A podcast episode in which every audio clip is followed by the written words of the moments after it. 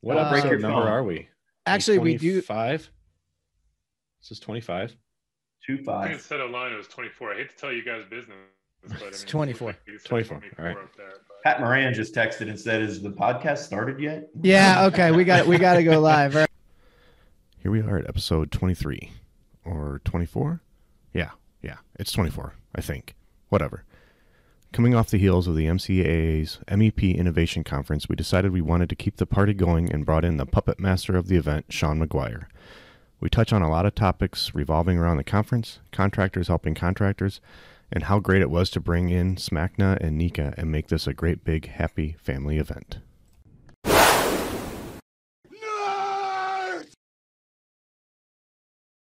All right. Well, thanks to everybody who's tuned in already and been reminding us that we're late. Well, because you know we're dorks and My we were fault. dork, we were dorking out. It was this guy, Sean McGuire's fault.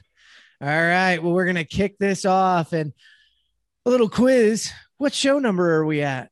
We don't even know, but I think it's episode twenty-three. Actually, we Nope. didn't Nope. want Uh, it. I, I still think that's wrong. Twenty-four. Okay. 24. All right. It's 24, dude. hey, hey, hey, hey, producer, cut that for me. Would you? All right, all right, and go again. Three, All two, right, well- one. Two, one.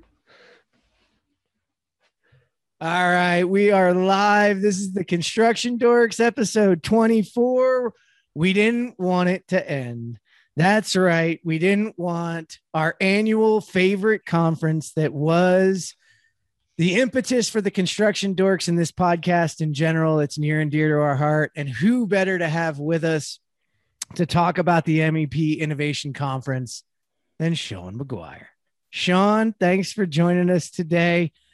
We'll get to you in a second. We're excited. Uh, we're gonna get your favorite geek outs. We're gonna geek out. Um, you know, you had us on. We appreciate that, but 15 minutes, well, it just wasn't enough. So we need some more time to let it go.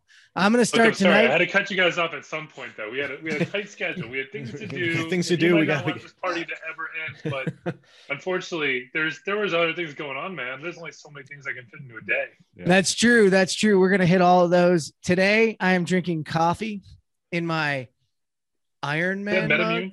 No, that's Iron Man. that? Iron Man mug because that's right. 70.3. It's down the drain. So all good. I'll get back to drinking later. Uh thank you. Thank you. Uh Congratulations. Oh, I'm sorry. yeah, yeah, yeah. I expect an ovation. You know, come on. We all know here that I like to hear about myself. But uh, So- yeah, that's right. Got Jonathan out on that one, didn't I? Yeah. All right, Travis, it's up to you. What are you drinking today? Uh, what bar are you at anyway? That's a nice bar. I don't I don't know. I feel it felt like a like a Vegas bar, so I grabbed it off the internet. It makes me feel like I'm I'm still partying after a conference, but um, I grabbed a bottle of Koval. Um, they're distilled in Chicago. This is their four grain whiskey. It's it's pretty good, pretty smooth, very very bourbony. Uh, what about you, Trent? All right. I'm definitely a little more boring. It's the go-to, the old Bulleit ride. So like uh, Bulleit we're Rye, actually man. moving right now. Sold the house, so I don't have anything fancy in the house. But you know what?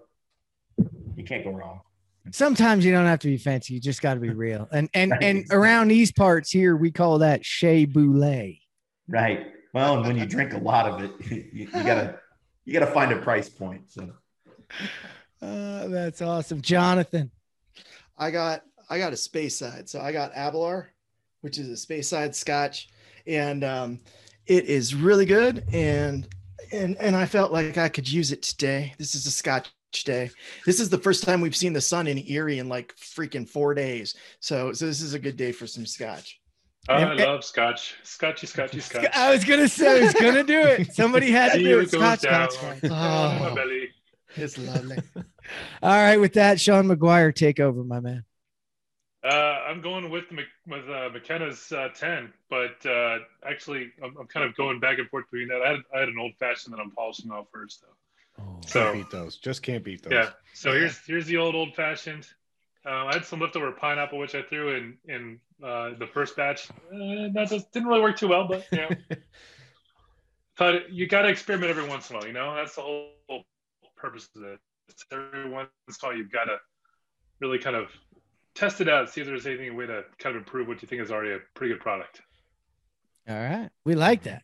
All right. Well, I guess we're getting kicked off, aren't we? We do have some people watching in today. So, hey guys, feel free and and ladies, whoever's out there. I haven't taken a look at who's out there today, but ask your questions. Sean's here to answer.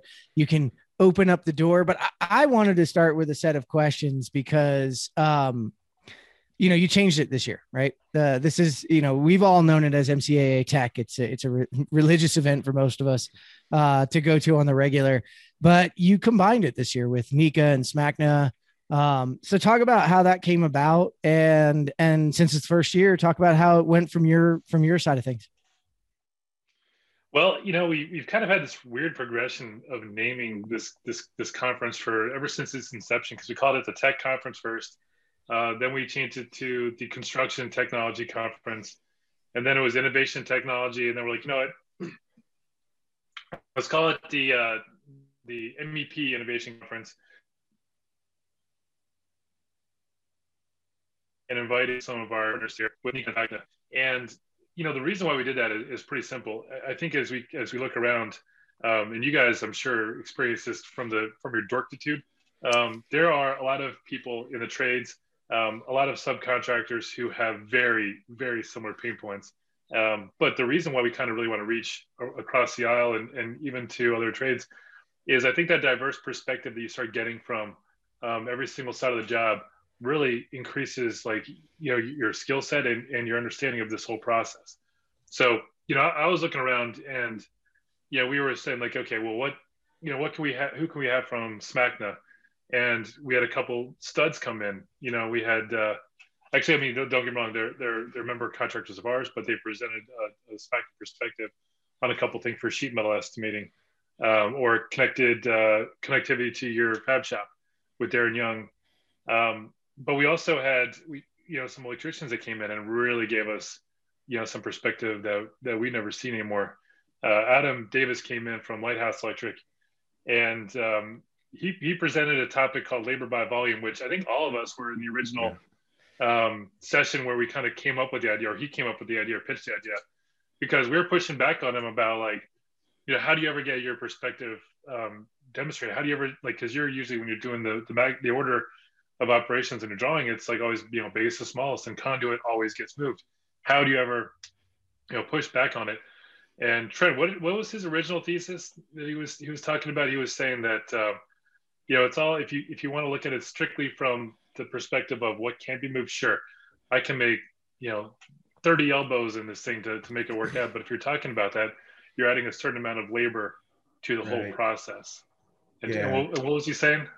So, like the, the title of the presentation, actually, I kind of quizzed him on a little bit. And it was confusing. He called it labor by volume. I, I told him he should change it to like labor versus volume because that's what spoke a little better. But his argument was you know, some of the traditional hierarchies that that we use, he called it the, I think he said it was the legacy hierarchy, right? Which is kind of a cool way to put it. Um, sure. Uh, but some of those, you know, it treats sheet metal kind of as a large volume object. Um, and us plumbers are guilty of it too. You know, vent lines and sanitary lines, you know, we, we get a little preferential treatment. And his argument was it should be based on field labor to make that change. And you know, and, and it preaches to what we talk about in the IPD and design build world, right? Providing value to the owner. And it was just, you know, a four inch PVC line is taking hierarchy over eight conduits on a rack because the electric, you know, and it was, and he kind of broke it down into what's the labor of the offset to the, to the rack. And, you know, when you turn, you got to add a hanger and this and that. So it, it, it was a cool, you know, it, it challenged that legacy hierarchy, as he called it, which I thought was a really cool way to put it. But yeah, it was all credit to, you know, the innovation conference, bringing those guys in, the perspective that we don't always see at the MCA Tech conference. Well, and as soon as I think all of us heard it, I think I said it within the within about ten seconds of him giving his original thesis was like, "You're presenting on this at the conference, right?" He's like, "I sure, I'd be happy to." And then he sent in like about a week later, I got this manifesto, and it was beautiful. It was, I mean, it manifesto. Was, I like how you word that. Well, that's that's exactly how he put it. He's like, "I've got this manifesto that I want to present, um, just to kind of get all this off my chest and say like, hey, there's." You got to look at this from, from from more than one perspective. but especially as you really start looking at IPD jobs where you're all um, invested in the total project value and labor, you know, and productivity, you've got to really take everybody into perspective. And sure, it might be the easiest thing in the in kind of I wouldn't say the laziest way of of making everything kind of fit and work. Um, but you do have to take in perspective like all the different things you can do. And maybe just because you can move the conduit, you don't necessarily have to move the conduit as a first option kind of thing. So that that to me made sense. But as soon as I heard it, I was like, this is that is the epitome of what we want this conference to be.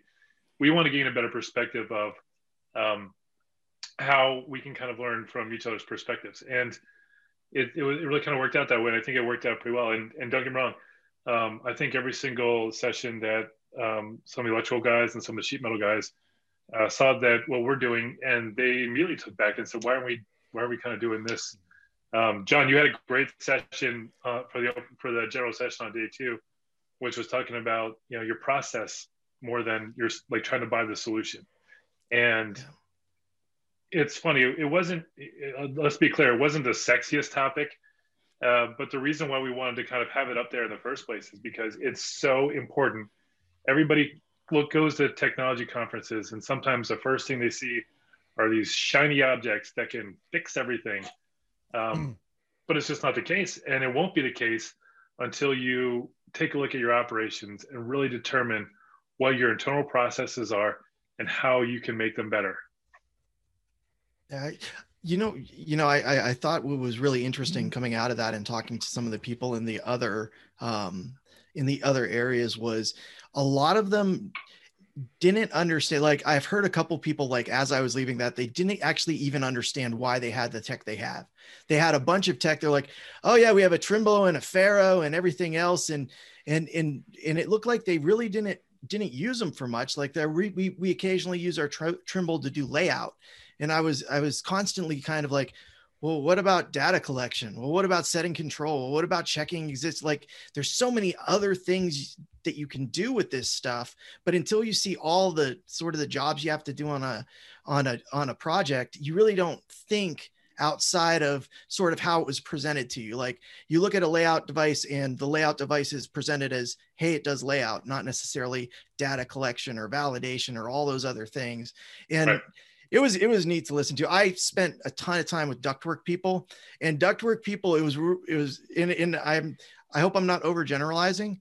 They were looking at each other and saying, "You can't do that." And like in the same room would be somebody else saying, "Well, we do." You know, and it, you know, we can't, you can't fab hangers for duct. And they're like, well, we fab all our hangers for duct. And, you know, you can't, you can't spool this. It, it was really interesting to have them as part of this. And I know a lot of them like floated into the roundtables on piping and and we're, we're like sort of blown away by by the difference between how how we're dealing with technology and how some of their firms are. I'm sure there were piping people too but i hung out with them more and and their perspective was awesome. Um, I, I heard from a lot of them. What did you sean when you were there like and, and you guys are all kind of coordinating your people did you have a feel for how many people from each of the um, organizations was were actually attending? Like were there a lot of people from sheet metal or a lot of people from electrical? You know it's really hard to, to kind of gauge that because there's such an overlapping of of association um, you know membership. Uh, we ended up with 1350 people total for this wow. for this conference which was um, and and here's something to note for anybody who's looking to do virtual conferences the registration in that last 10 days doubled. Um, it was one of those things where, and maybe it's just, maybe it's just the MEP world and the VDC guys and some of the fab guys where it's like, we're procrastinators, okay? maybe maybe we're just a little bit procrastinators. Let's just own up to it. And that's that's that, that was the only kind of thing I saw because I looked at you know pace compared to some of the other um, online meetings we were doing, and there was a little bit of a ramp up at the end, but it wasn't like the I mean, the, the straight upward trend. I was like, oh my gosh, we're, we're going to kill our registration people trying to get this in there. But you know, when you really look at membership for basically NECA and SMACNA, there's a pretty heavy overlap. And even as you're starting to see today, there's a pretty, I think, um, you know, I, I think uh, NECA ran the numbers, and out of, uh, you know, they had they had a, a few hundred people who are registered that registered as MCAA because it was just you know the, the straight through line to go through registration but that are their members so it's not to say that Um, out of that, there was you know certain amount that were only electrical, and certain amount that were only you know sheet metal, a certain amount that were only mechanical or plumbing or service.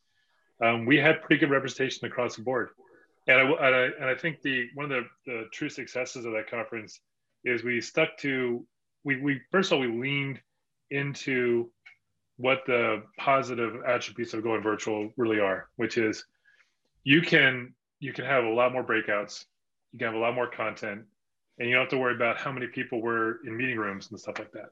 Um, you don't have to worry about how many hotel bed nights you have or how many people are trying to get food orders for for twice the amount of people in the last seven days. That's that's impossible if you go to a live meeting. Um, the other thing that we really held true on is we want to make sure that every single session was contractor driven, and we had a ton of volunteers. Um, a lot of people, basically everybody on this this this session, and probably even in the in the chat room, volunteered for this, and it spoke to a couple things. One, we've really got this mentality um, built out within our associations that you know sharing and learning from each other is the fastest way that we can really kind of push our achievements and, and our progressiveness in our company. Um, but it takes it's a two-way street. And we didn't have anybody come back and say like oh, i don't really want to talk about this really cool thing i'm doing um, everybody basically said let me show you what i'm doing because it's cool um, you know, across the board. So, you know, first of all, thank all of you guys for for jumping in and doing presentations because it really is what it was what made it. Well, I, and I have to say that opener too. I, I wanted to go back to it anyway. That opener, day two, that was you, Jonathan, and Rod, right? That started that off mm-hmm. with the process. And you said it, and again, we get to be a little bit more frank here. It was one of the least sexy topics I've seen at any event. but I thought it spoke volumes about where MCAA in general in this conference is, and now adding in the other two and really rounding itself out. That it's the reason we're also held back. Like we, you're at the flashy stuff in other conferences because you're still trying to get them hyped up to even have the energy to go do it. I feel like the energy's so high and the amp's so high. We have to like lay things out better. And that's what you guys were doing. And I, I think Travis, you and I were even slacking during it. Like, yeah. oh, this is painful. Oh, this hurts. Like everybody who's done this. I mean, yeah. I've been the consultant doing it, and it was like, yeah. oh, this sucks. Yeah but, but rarely is anything good easy, right? I mean, you have to go through that sort of pain to get there. Um, so I was going to ask a question. You know, we one of the things I've always enjoyed about the MCA, Sean, as you as you pointed out, is the fact that we are so open, we are so willing to share, and and Nathan's been hitting us in the in the chat, so we got to make sure we get him his who? dollar. You know, with the the wait, respect wait, for. Wait. Who, wait, who are we talking about? Nathan? yeah, Nathan. Nathan, Na- who? Nathan Wood. Huh? Oh, Nathan Wood. Okay. Nathan Wood. Yeah, that guy. Um, it, we've we've talked about perspectives a lot, and that was one of the things I really enjoyed. Is is both NECA and SMACNA they jumped in, like you said, everybody was was willing to share. So I, I don't want to get too far because I know we have a lot more of the conference to cover. But what what's the plan? You know, the future, we we've done um, you know for for anybody doesn't know, most of us or all of us here at one point in time have been involved with the MCA tech committees. We've done some more inclusive meetings where we've tried to kill the company. We brought in outside, we brought in GCs and everything like. I mean, are we we trying to snowball this more? Are we trying to get more perspectives? Because I think that that will really drive the industry forward. So I think there's two plans. First of all, um, you know, we we we kind of we've had to we have to do kind of a progression to involve the other associations. This year, we just basically said we've already gotten the content together. We've already done a lot of stuff. Let's just invite your members put your kind of your names on it. Um, it'll still be the MCA MEP conference, and next year we're going to have all three under the tagline. So 2022 January, and you know to to, Hira at Ali's credit and, and Mark Terzini, we we've already had three three meetings on next year's conference, um, which is a little soon for me. I, you know, you really want to kind of take a pause, but then you realize, well, we we really don't have the full year to plan this. We only got nine months because we're looking at January in 2022. So, yeah, we, we need to get rolling. In we, person, we, right? You mentioned that in person. So it's so it's here to stay. It is, it is well, obviously it's here to stay. Um, the the plan going forward is this is not just going to be MCIA. This will be all three associations working together to put together the program. Um, each of us will have you know we're, our own contributions. We'll be uh, devoting staff, resources, uh, committee work. Um, the real goal is, and um, pretty much all of you guys are going to be part of this anyways, but we're, we're trying to have a joint committee meeting with all three associations committees in August, which is a bit of a logistical challenge because it's hard enough to kind of coordinate your own committee with 15 people. And then it's like, okay, on top of that, we're trying to make sure that lines up with NECA's schedule and, and SMACNA's schedule and their chair people can both jump in on this too. Um, but we, I, we think it's important because number one, the first thing we will all have to do our individual committee meetings for sure. But when we start strapping up the, you know, the, the really the meat on the schedule, we want to make sure we have everybody's input and not just it be driven by one association and say, you guys good with this? That's not how it works. We want to make sure we get volunteers from every association. So that's that's that's the first thing. I think the plan is we also have a tremendous uh, contractor focus, you know, for all the different sessions next year. I, you know, it, it might just be me, but I, I kind of like the breakouts um, more than the general sessions at last year's in-person conference in San Diego. um, no offense, John, who did one of the break, who did one of the general sessions or, or anything like that, but it's it's really one of those things where when you can kind of get to small rooms and get to much more specific topic, you really can kind of dig into problems. To do the general session stuff, you have to have very general problems or very general topics that apply to everybody. And it's not that they're they're hard to come up with or find. It just really means that you've got to to I wouldn't say simplify, but broaden the scope and you really can't get into um, problem solving as well as you can in those breakout sessions so that's that's kind of the plan as part one but the other thing is i think we, we kind of learned that there's some real value to doing some virtual education and i don't want to really give up on that um, trent you helped out earlier this year when we did a, a fab virtual mini where we kind of showed off your fabrication practices we had over 400 MCA members attend that that session um, because people really want to learn from other contractors. You know, I, I, think the plan would be, you know, between now and January, I'd love to have a series of uh, both fabrication mini sessions and and VDC mini sessions, and keep the ball moving. You know, it's it's not just to kind of um, promote or anything like that. You know, the real reason is it's hard when you only see each other once a year um, for something this specific. We I would like to kind of keep this this energy going, and every couple months maybe have a little you know mini session that just speaks about some process or software, or but but primarily a contractor's um, usage and their their processes. I, so that, that's kind of my goal. Those those are two things. I definitely think that's something that's key, and that's something we talk a lot about as the as the dorks is I don't mind seeing a software as long as it's led by the contractor, and the contractor is no bullshit about it. They're going to tell you the warts and all. They're not going to pull any punches. I think that's one of the things that I, have really enjoyed at the MCA is you can have whatever from the the big to the small software. It's led by the contractor. The software just gives you a little input. Well, like we, it's not to say that we don't want to showcase um, software because we really like if it's a if it's a solution um, people want to learn that solution. And, and, to be clear, if we were sitting around, you know, a table at AU or something like that, and talking about something that you guys are doing, the first thing they ask is, "What's that? What's that called? What's that software called?" And you would look into it yourself.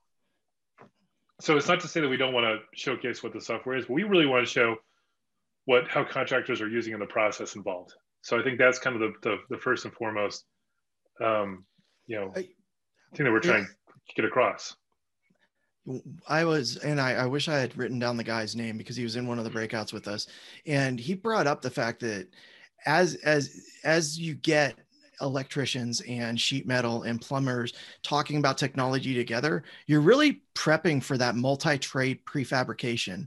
And we were really getting to the point in those those trade gatherings where where we, we everybody's getting good at doing their own prefab. We need to start bringing in the other trades and doing that more. Yeah, more DFMA, DFMA more bam. more. Yeah, and and I think that that's you know the the guy there actually had thought that was the biggest thing that he was there to do is to try to figure out and align processes and technology so that they could really build together because I and, and I'm and I'm picking on electrical, so Adam's gonna gonna go after me. But I, I think part of the reason that we move around conduit is because they weren't in the model as often. Because because for whatever reason, sheet metal was always there, sprinkler was there, plumbing was I, I have to say sort of later in the stage, and electricals like they're they're now starting to be there almost you know, on on a huge volume of jobs. So I I, re- I was really impressed by like just that everybody is there. We're starting to talk. We know we're moving multi-trade, you know, world of prefab. And, and I think this was the first conference that I've seen that really addressed that. Other than AU will have everybody, but they won't really break it down and say, okay, we're going to talk trade specific. We know you guys are going to be working together. Here's what we're going to, you know, be on. So it, it was super impressive. I wish I could remember that guy's name because he, he had like nine mem- memorable quotes. I'll have to go through the videos when I can find them. that exact question came up in Adam's breakout. It was like, so what do you do about the conduit that's not modeled? And even Adam was right there, and he goes, "Hey, you model it." You know, I mean, so he, it, they're on board. I mean, there, there's some of them that are doing it. Uh, it. It looks like it's changing, at least to the forward thinkers in that group. So I'd like to see your Fab Mini series move to a multi trade. So go through all the trades and then finish it with a finale of a Cool. multi trade. That'd be cool. That's free, cool. free advice there, Sean. That's free advice right there. It, that's that's Unlike. Nathan, I give my sh- away for free. yeah, Sean's never thought of that. Never. it's never come up. You're right. I, that's that's look. It, it has come up. Um, it's one of those things where when we started showcasing um, our members' operations, we really want to make sure that we keep it to other MCA members. Um, you know, it's it's really tough to, you know, don't, don't get me wrong. If like if we were to showcase, um, you know, Travis, your shop, and if you guys are doing multi trade stuff, we're not going to shy away from it um, we're not going to shy away from it to MC members, but it's really hard to to kind of control once you kind of get outside of your own individual thing, unless it's at an actual event where there's processes in place to to kind of um, make sure everybody's kind of inside the tent, you know, per se. But it's it, you're right. We do need to kind of. I think uh, so. For example, the upcoming Fab conference is going to be a Baker Group in Des Moines. Baker Group does everything, including electrical. So um, mechanical, plumbing, piping, sheet metal. Um, they have a service group. They're they're basically trying to be, do do it all, and they get, you know, when we're showing off the the Fab conference, we're not just saying like, okay, don't look over there to the sheet metal side. We don't care. That's not what it's about. Don't don't look over here to the electrical side. That's not what it's about. It's hey, here's some solutions. And don't get me wrong. There's there's going to be, I think, heavier and heavier overlapping of trades especially from the big guys. But it's not just going to be the big mechanicals, the big sheet metal guys. It's going to be big electricals too. You know, they're they're going to start, you know, bleeding into some of the work if they know how to, to model and coordinate and fabricate. It's just an extension. It's just an next trade that they can kind of get into. So there's something to be kind of learned on across the board.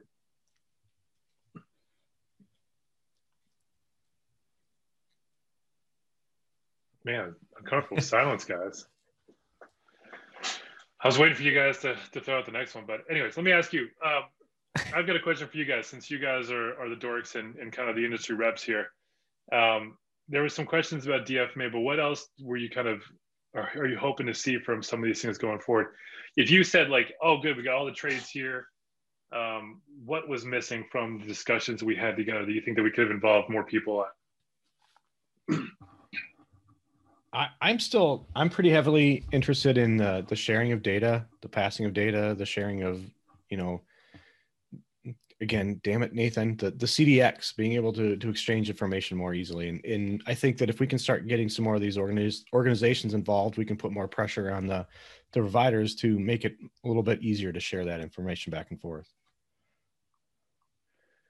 And you really are making you just carrying Nathan's water all day here. This yeah, is I terrible. am. I am. I, am gonna. owe- I'm gonna. owe. but there's something to be said about that. You're right. I, I think that there is absolutely something to be said about um, you know the construction data exchange and trying to get some kind of uniformity going on. But it's not just. I mean, the, the, the big challenge is it's not just contractors getting the same in line. It's convincing software providers that they don't have to rule the universe. Right. ah, that's a Oh, good wow. look with that Yeah. one.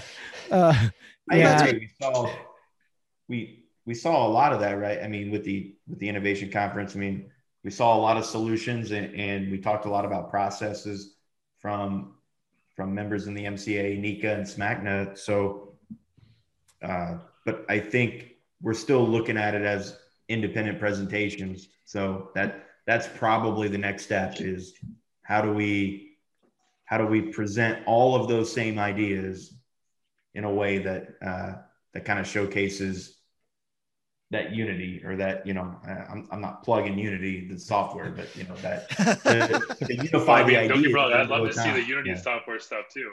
Yeah, It Yeah. seems like Yeah.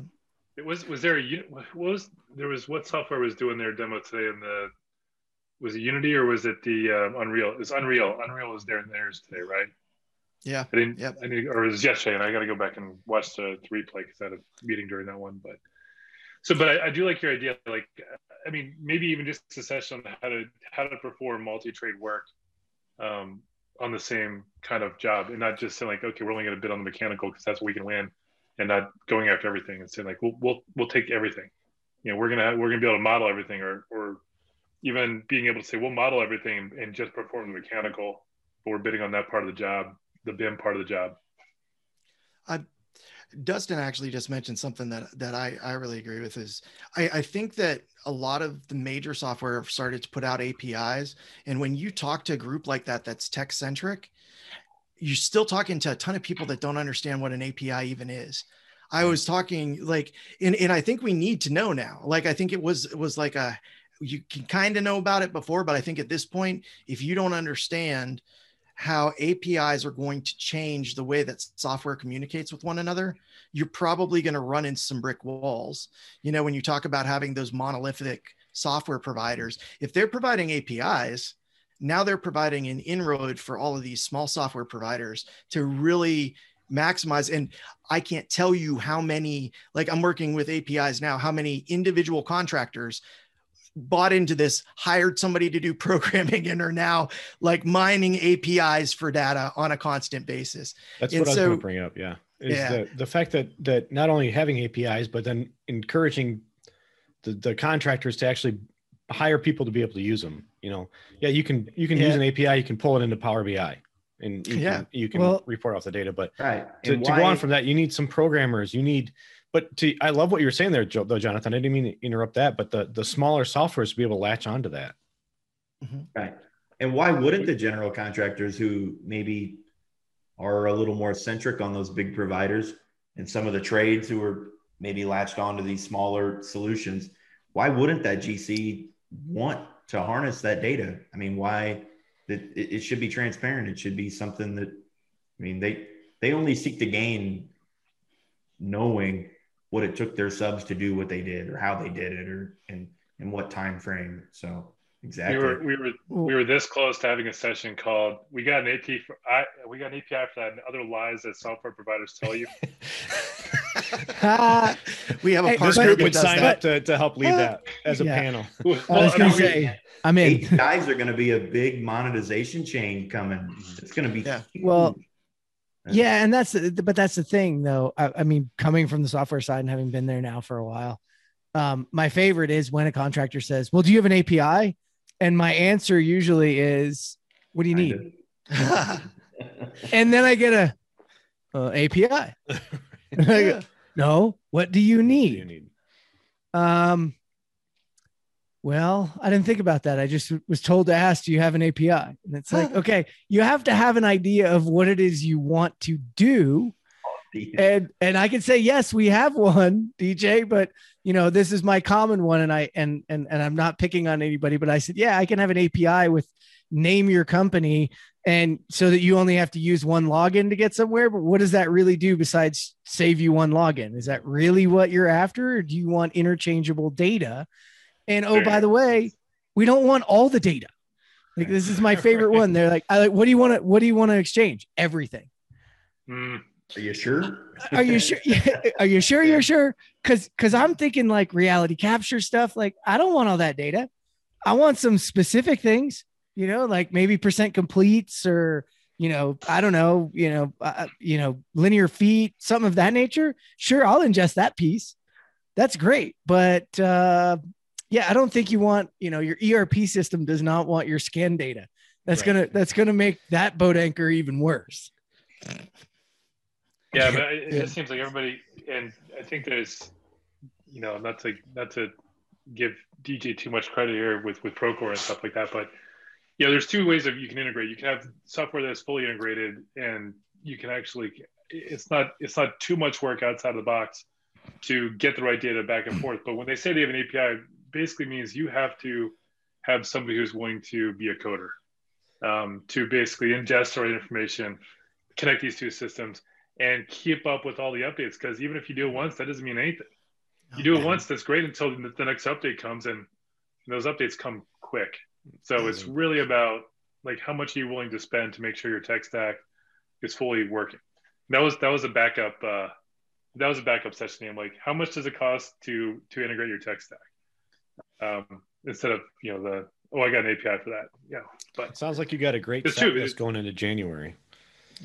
Well, I mean, there's there's certain ones I can do um, without causing you know a big old you know dust pile, but it's really I'd say like there's there's ways of doing things and there's there's ways of not doing things correctly. But I, I think that would be, you know, I do I do think that it is a value for for people to understand that you can get really good value out of having a diverse tech stack, um, but it does there's some juice there's a you know is, is a juice worth a squeeze because it's It- going to it's going to hurt a little bit to get it done. Mhm. It's going to take maintenance constantly.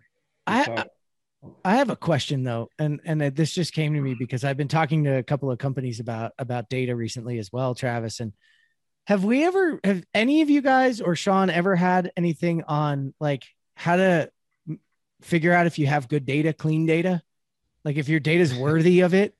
Like, um, has anybody ever seen that or, or done anything on on that topic? Because we talked to um, Amanda and Nathan's wife.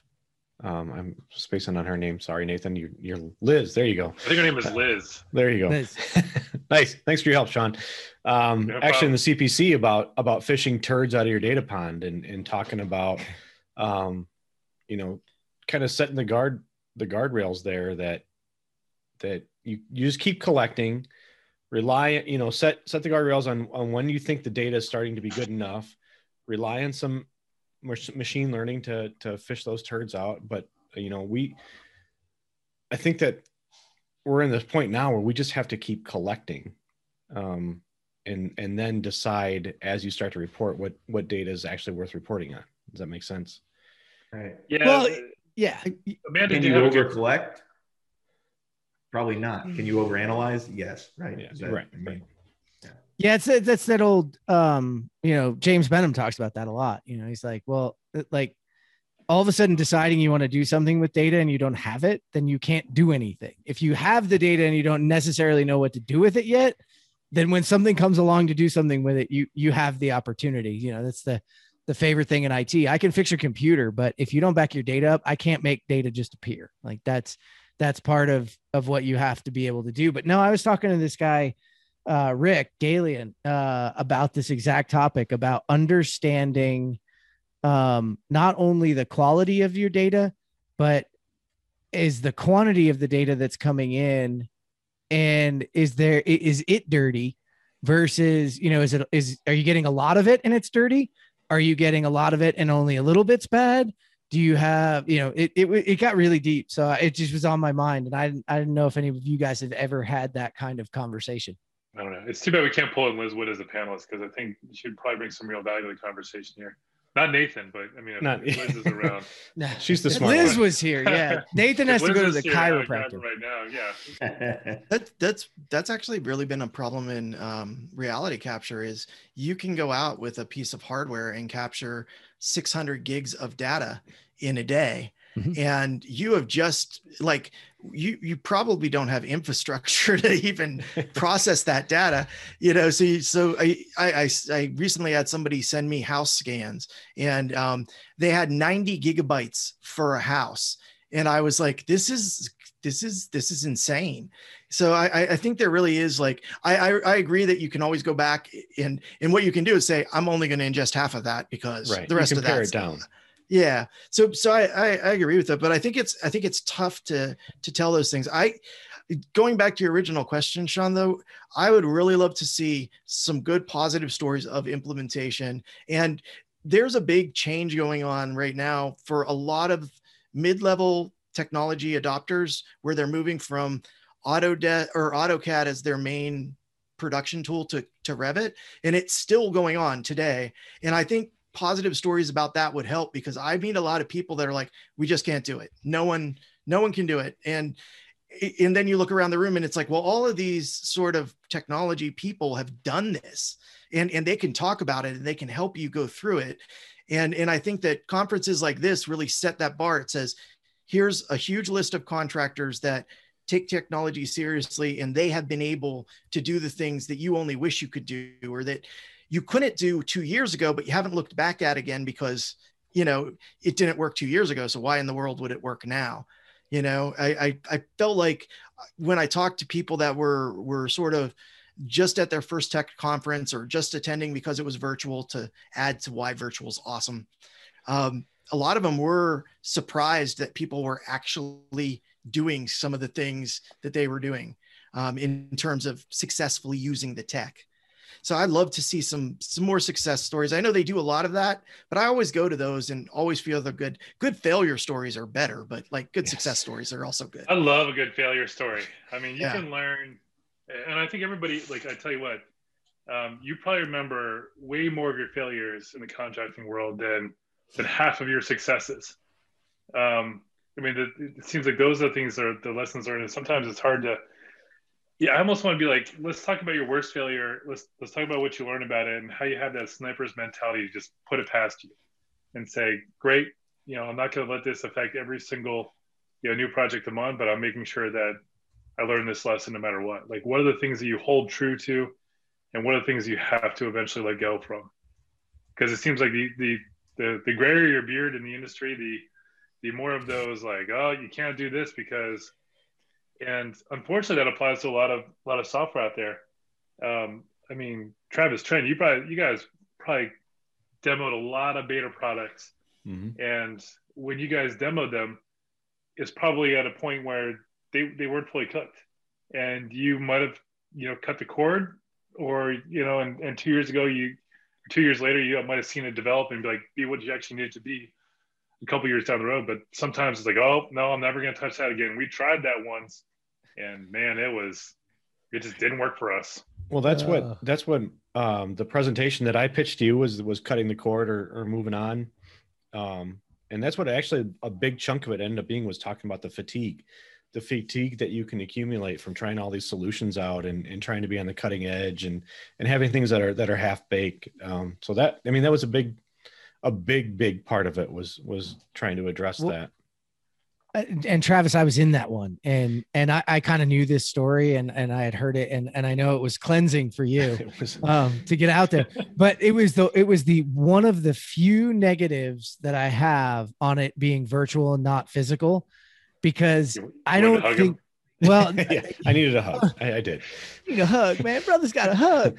But no, no, actually, uh, because we've done this at, I, I've been a part of that kind of thing at the, there was an AGC event we did, and AGC IT always does this, you know, epic failures is what we call it. And we started Oh. off, but then we let everybody else in the room grab the mic and start telling their stories. And it becomes this like, people are like teary eyed at the end, and, and like they're coming up to you and they're telling you like their deepest, darkest tech secret failures.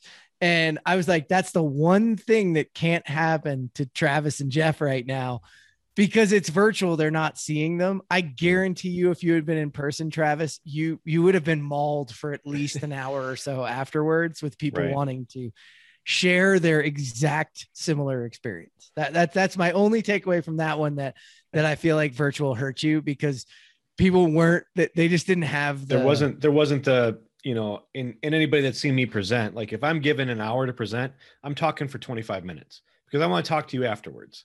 This one this one we made it to 45 sean so don't worry about that good enough. Good enough. We made it to 45, but there, there wasn't the there wasn't the the open discussion after that, and that would be the the downside to the the virtual. But to to play a little bit more too, Sean, to your point, like one of the things I think that we don't do well, especially when we talk about DFMA and IPD and all these other other contract types, is we don't do a we don't do a good job of sharing the successes without over glamorizing them, or we, or actually we don't share them at all. You know, it's just kind of on to the next thing. So I I do think that we need to figure out the the right way to promote what worked well without we've we, we've all been to those conferences where um, there's a contractor up there and everything's perfect all the time. So so there has to be a way to show off those success, successes without getting to that point. Exactly, Jonathan. Yeah, it's a great point. Yeah. I gotta it either sucks or it's the best, right? Yeah. Like, there's- yeah. I, I gotta say, I, I posted the Dunning Kruger effect again to the, and I've been thinking about it a lot because the more I work with people, the more I see like they they buy software, they have so much confidence in it, and when they drop it, is right when they shouldn't drop it. It's like right when they hit this this valley of despair where they think the software is not working and they jump to the next software. It's like you just started over. You just started over. Like most software, I hate to say this because I may be maybe controversial. If you if you pick the software and they say they'll do the job that you want done, most of it will do it. It's but it's not going to happen overnight. It's going to be a trial, and you're you're going to feel really confident, and then it's going to suck, and then it's slowly going to come back. And I think it's people with the good staying power that that like are the people that end up being successful. I, I see so many people that we we call it fatigue, and maybe that's a little different, Attrition. but they jump out right at the bottom. They Yeah. just it's like next next solution. Yeah, Well, I think and- there's attrition. There's also the attrition when if it's like a like a bootstrap thing and people are coming at you for donations essentially to keep it going. That's Right. that's Uh-huh. really where the fatigue sets in a little bit faster. But let me ask you guys: Have you ever had? Because like I'm sure all of you have beta tested, you know, some product here or there. Has anything ever jumped off and been like, "This is perfect right away," or "This is we're using this. This is already excellent and good, and we're going to get to it, and this is we're going to implement this as soon as we tried it." Aside No. from me, no, I'm no. well, I'm yeah. Trent. nothing. Trent. No, it's never. It's never But been I'd like say, what do you think in- so in far is that. your best integration, and how much time did it take to get it to where you wanted it to be? I, I think that at, at best you're going to see the 80 20 rule. You're going to find a solution that does 80% of what you want to do. I think that's at best. Yeah. Do you Uh, do you do you I don't guys think it's ever where I want it to be. That's probably a trick question. but I mean, um, yeah, I, I definitely, uh, you can ask some of the software providers I work with. I, I, I tend to hound on them pretty hard, but, um, takes a long time, man. And it, it really, but we talked about that attrition, you know, knowing when to cut the cord that, that, that's a big thing. I mean, Travis, it's a great point. It, because you know, like what's the the Kenny Rogers like know when to hold them, fold them, walk away, but but also people walk away too soon. Um, Yeah.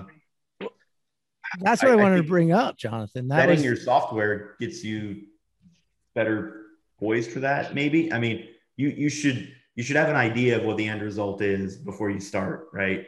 And I think that gives you a better understanding of how you're tracking to your perceived end result. Okay, so I, I have a question there for you, and I want to pose it because I've been doing a lot of reading around some of this right now, and there's it's a level trend of grit, right, and and perseverance to get through, but then understanding not going into commitment escalation, which is like, well, we're going to keep throwing money at this thing because we're already invested in it, Mhm. and there's this idea of how do you you need a little grit. There's really not a lot of success stories that don't that don't have a lot of grit in them. But when is you know when have you gone past that point? I think from what i've been reading and what i've been hearing about i think it's pretty cool. Success metrics are important but also failure metrics like here is a metric we're going to set that if we cannot reach we need to pull it this came out of uh, a, a- an interview with google x yeah. And a- and they really go into every project they actually have people who that's their whole job is to set the failure metric You're like a market trader. It's the stop loss, right? Yeah. Like the stop loss gap yep Yeah. Yeah. That's And- great. That's the guy that passes on the uh, the don't come line in the in craps. He's like, no, no, no. Oh, that asshole. Yeah. i know that i know that guy Actually, it's actually- Don't hang out with really that fun. dude. It's really fun to do. It's called it's called going Cobra Kai. It's half the people who do it is so much fun, and you're basically just rooting against the other half of the table. It's great. It's, it's fun. I would say that the ones that seem like they're instant wins are the closest to tools or tools because we sometimes break out tech as tools and or tech as software and tech can also be tools. Like the best ones I've had are like when I first got a 3D scanner and tried it out like literally the guy let me borrow it for for like 2 days and I was like I want this one I don't even want to give it back and if you want it like like I'm keep like I, I I don't understand how you use the post office to send it to you because I need it you know and i think the closer like if you look at software and you say which is the software that looked like closest to tools? In a way when i saw like uh, PlanGrid it was really simple.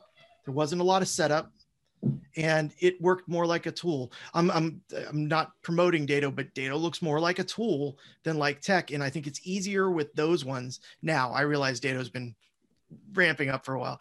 But i think the more it looks like a tool the more likely you are to see immediate success. Because if I pick up two drills and, and use them both, I'm putting one down and I'm keeping one. You know what I mean?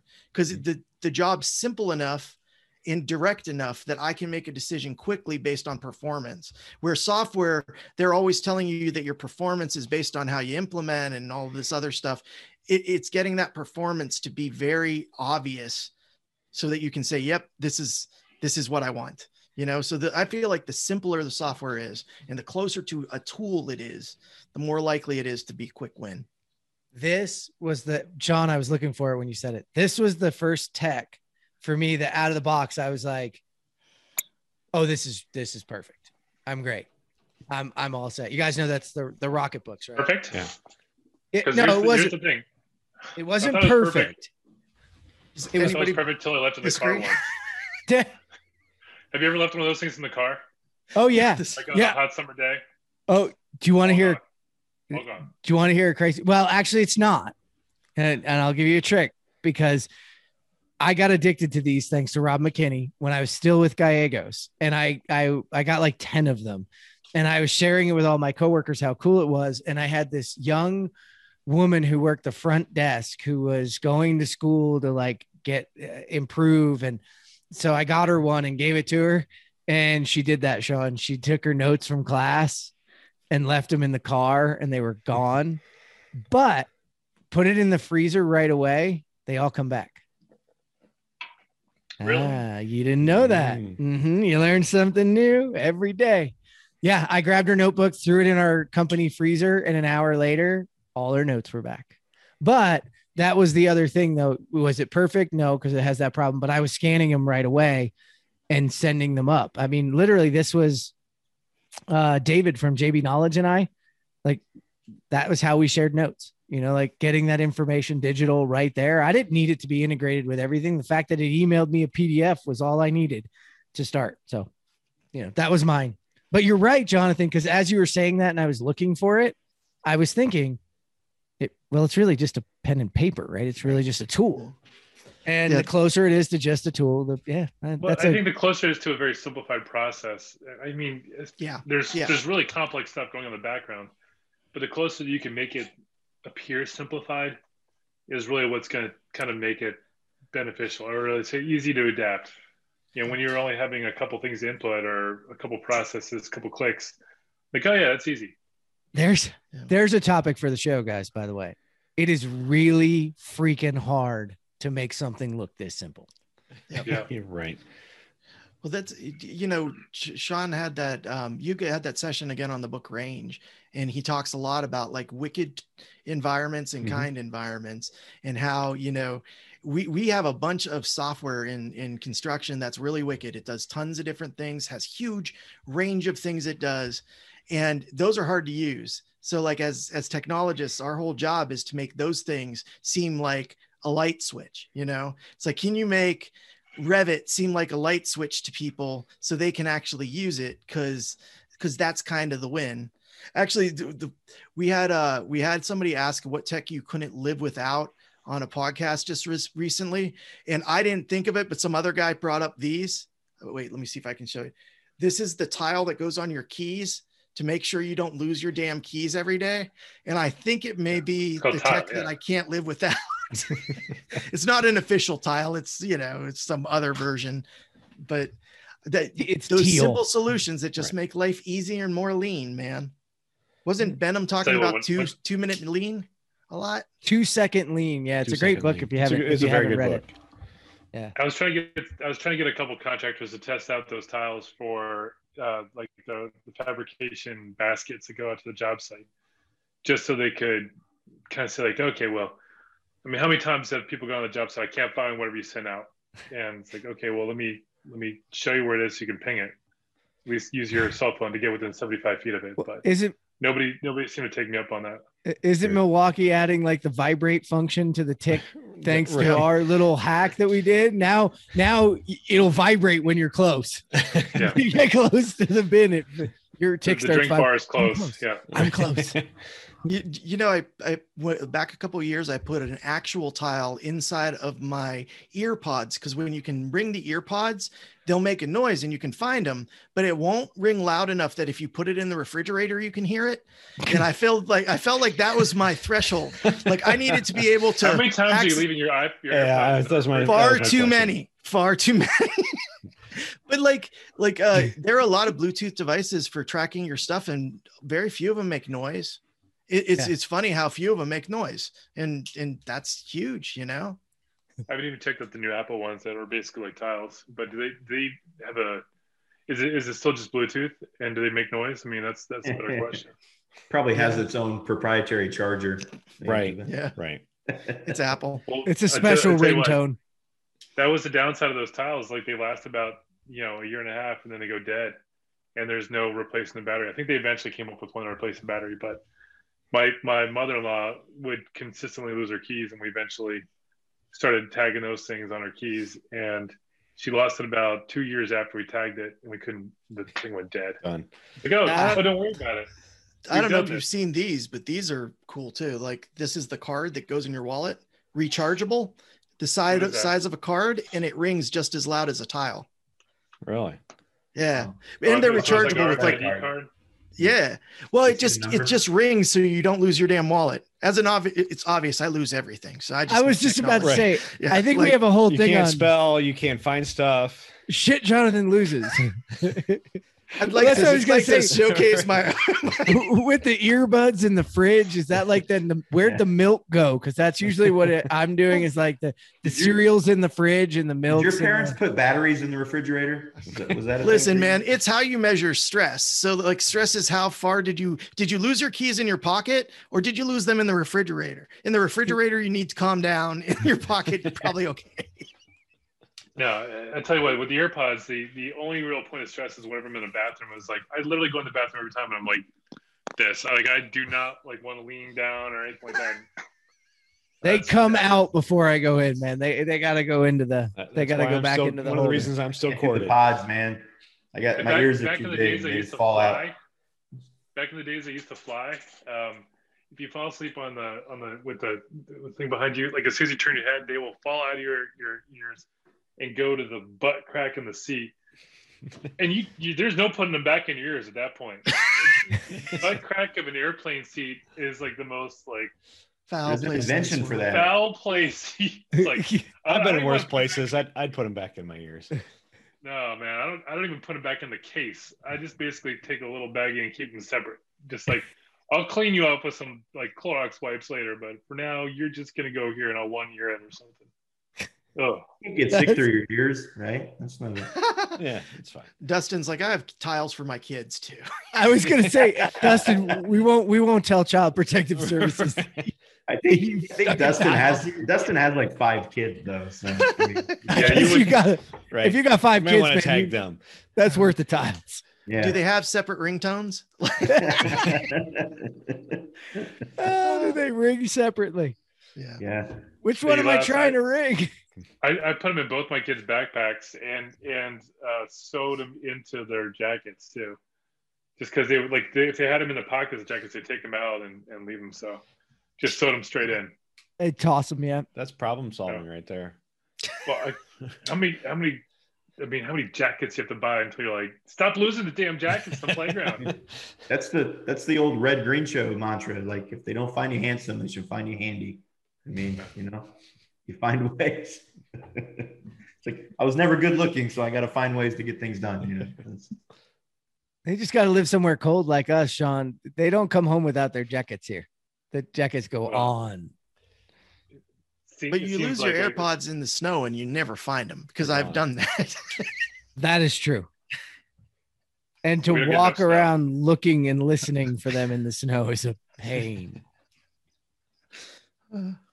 Oh, that's hilarious. Did we All run right, out of so- shit to talk about? What are we? what are So we- Sean, I, I want to bring it back to the conference. What are, what were some of the other Ooh.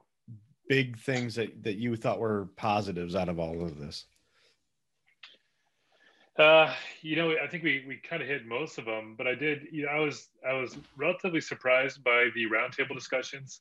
Um, when we do roundtable in person, it's you know usually it, it, plays a little bit better because you can just break up in small groups and you you really are forced to interact. Online, you, we we kind of got the message across right away. It's like guys. I know you've been used to doing Zoom meetings all the time, but get your hair ready. You know, put on a clean shirt, you're gonna talk, get your mic on. When we started going to the breakout rooms, we expect everybody to talk. And you know, I actually got some feedback right away. I was like, I wasn't ready to talk, but I'm I'm kind of glad I did. Uh, it's been too long since I've actually spoken to people, you know, like in a, in a social standing. Is like I get it. I mean, we've all been kind of locked in this this kind of world here. Um, luckily, that that seems to be kind of changing a little bit, but still, it's it was. I, I thought the feedback from that was pretty good, but um, yeah, I, I do like I do like the deep dives, and I do like uh, getting people to kind of communicate and share their ideas with each other. And you can't really do that unless you actually talk to each other. So it's one thing when you have a breakout where it's like one person talking to many, but the roundtable is really kind of let everybody kind of share their own ideas in small groups, then bring that back out. So there's like more ideas in a smaller kind of uh, standpoint, but you know, typically more refined processes you know, for the breakouts where everybody could hear them in one kind of setting. So it was uh, that was my kind of thing. I was I was I was was a bit of a takeaway for us there. Yeah, I think the the roundtables were positive. It was one of the first times, like you said, online that I thought everybody, for the most part, was pretty engaged. Um, I, I like the way that we we structured those. Trent, Yeah. did you have something? Yeah, I just wanted to give a kudos though, Sean, because we talked about you, you know, you said how hard it is to to gauge those general sessions, right? Because they're so broad and and um, you know the breakout ones are kind of easier to set up and they're more tailored to what people are looking for. But I think I think there's kudos to the day two with Jonathan and Rod, right? Um, because and how I Don't you guys discount the made duck right- pads. You got to give that? shout out to the duck pants first, though. but- Shout out to the, The duck, duck pants. All right, yeah, the duck pants. Duck yeah. pants. But I I think the kudos to the selection of making that a general was I think every session I sat in, as far as breakouts went, process was talked about. Even day one, day two, day three. So the fact that you made that a general, I think was a was a really good call. It, it I mean it just came up constantly. It was always, well, how do you do that? What do you need to do to do that? What do you I mean, yeah. So Yeah, and I tell you, it's it's easy to find some really narrow focused topics. Like I could say something like how to uh, spool, you know, toilet batteries or something like that, and you'd get 55 people, like 60 people are like, yeah, I want to figure out how to do that better because everyone's like, I don't do that perfect yet. Um, but then like, but it's it's that's a very kind of solid room, but it's hard to get a broad topic that everyone's gonna be like, ah, I'm, I'm not good with that, especially in a virtual session in a real in a real life one, I could you can be a little bit more um, forgiving because you know you have people in a in a enclosed space. What are they to do? Like go in the hall and and BS with each other, which is probably what they actually do more than anything. I, Sean, I can honestly say this is the first time I've gone to actual sessions on the last day of a conference. Usually, the last day of a conference, especially the early sessions, I mean, we all try to go, yeah, but but but like they're like five people sitting in a room, really hungover, looking at the speaker, going, "You better be impressive," you know, because I got up out of bed for this. Yeah. they might Been be wearing the ju- duck pajamas at the time too, because it's the third day. And, and I, I I noticed the last day. remark. So do I. the last day, everybody was still engaged. I mean, I still like even, even I had actually had stuff scheduled to do that day outside of what I was doing, and I, I rescheduled because I'm like, yeah, you know what, I'm just gonna stick with it and get the li- you you know there was a lot of of content with your with your your with the convention and that's not always the case. It's usually a lot of flash like we said earlier. So i, I give you huge props for getting a lot of content into a three day and, in keeping the attention of people who are everybody's fatigued from zoom. Everybody's tired of of being on meetings like that. So so definitely it was it was awesome. I was so happy to be part of it. And um i, I was so happy to sort of listen to how much people had to say about tech this year. Yeah, we're gonna do more. I, I think we're gonna lean into it as much as we can, but I, I know we're we're gonna do both. And the real question is when we start doing these things in person again, are we gonna try and do a hybrid format? And my gut instinct is to say no, um, because it's almost like going through the pain of both formats simultaneously, and it is hard. It's hard to do, like it's it is at least two to three times as hard to do an online uh, conference than it is to do one in person. Um, I, I but it's, it's worth it. I, I like your idea of of doing kind of mini build-ups virtually to the main. I, I think that that's the way to do the hybrid. Yeah. I think that's a great idea. I would love you to talk to Jeff Elwell and tell them that at the next convention that's in purpose person, we have to have like a Ghost Robotics or a Boston robot or a Boston Dynamics dog with a video camera on its head, walking around the conference the whole time. Because I guarantee he'd do it for you, and I think that would be hilarious. We could just have a tune into dog view. Jeff has Dog view, toys. I like that. Dog view. Yeah. dog view. Oh, Like a that little robot so hand cool. attachment opening doors for people. Is that what you? Yes, absolutely. Oh, that would be so creepy. That would be so Uh, creepy. I just I just there's this picture of like being in one of the breakout rooms and that robot dog just like opening the door and walking in itself and just completely derailing everything that's going on. It, it- it would have to sit next to someone and then just look over and then Well, look you- back. Well, you get some old timer that just freaks out and like destroys it. I mean, out of like, I'd like to see him try. Oh, geez, those things are tough. Did you see more, that more New than York? anything, you need you need to train them how to like hump legs and sniff taffy like my dog. That's, that'll be the real. That'll be, that's when it gets really weird. That's, Did you see that? that's New when the feed gets Just let taken finish. down. Just Sean. let him finish. I like I like Dustin's idea at the watering hole after the conference. It's bringing us beers. or Whatever, Yeah, right on. Look, if you can train Spot to get beers, that'd be great. That's that's the ultimate use case for. 'Em. Okay, Yeah, shout out to. Jeff Elwell. We need Get Boston Dynamics bringing us beer at the next conference. There's your Or ROI booze. right there. Yeah, right on. There it is. There it is. All right. Well, we are getting close to that hour. I hate to be the one that wraps it up. Um, we are excited. Thanks for joining us, Sean, and doing the recap with us. We had a lot of fun having you on. We always do. Um, it's always the best time to get you to right afterwards, although it sounds like you're ramping into the next one. And and not to make you shaking your boots, but Nathan said it's not nine months, it's seven months away. That just wanted to make it a little bit harder on you there. Um, But, it is uh, what it is.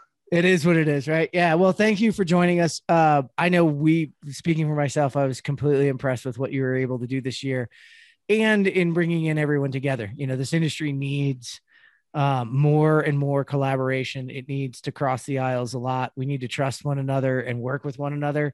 And what better way to do it than to start doing our conferences together and to really embrace it? So, thanks for your leadership and the leadership of MCAA and the business. Um, we really appreciate you.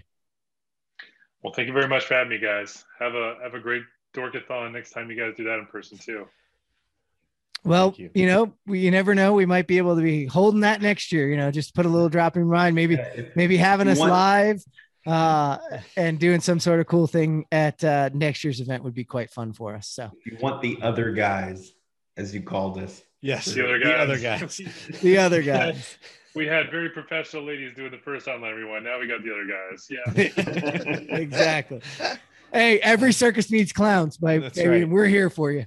You I'm okay with Yeah, that. I'll, I'll put you guys on for day three of the conference. It'll be great when we do it in person. It's When, like there- when there's four people there and exactly just to see you guys like pull yourself out of bed in the morning for that eight o'clock uh, call time. It'd be Whoa, great. whoa, whoa! Eight o'clock. You gotta be there early to get your AV set up, man. You can't just Whoa, whoa. show up at nine, J- Oh. James Benham style. Just right as it Oh, wow. goes off. Shots fired. we're gone. Ah, all right, guys. Well, it has been a great show. Thank you for joining us for episode 24. We just didn't want it to end. So thanks for joining us, and we'll see you guys in two weeks. thanks. Sounds good, guys. Take it easy. See ya.